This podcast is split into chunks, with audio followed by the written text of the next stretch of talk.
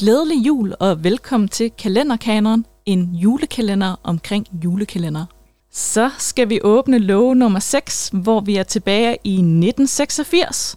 Som vi snakkede om kort i sidste afsnit, så holdt politikken en afstemning omkring den bedste julekalender i 2009.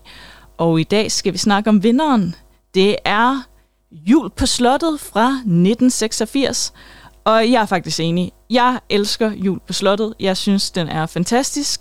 Hvis I ikke kender titlen, så kender I den altså på sangene. Det er her, det sørme december er fra. Det er også her, hvor vi har sangen Drillesangen af de forskellige nisser.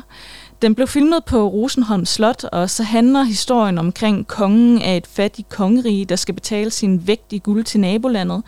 Eller lade prinsesse Mia Maja gifte sig med nabolandets prins.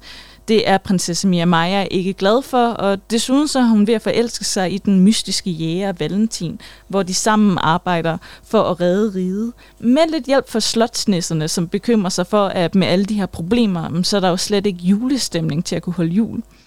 Her ser vi blandt andet Allan Olsen som nisse, og så ser vi faktisk også Finn Nielsen, som vi kommer til at kende senere som skipper fra Nissebanden i Grønland.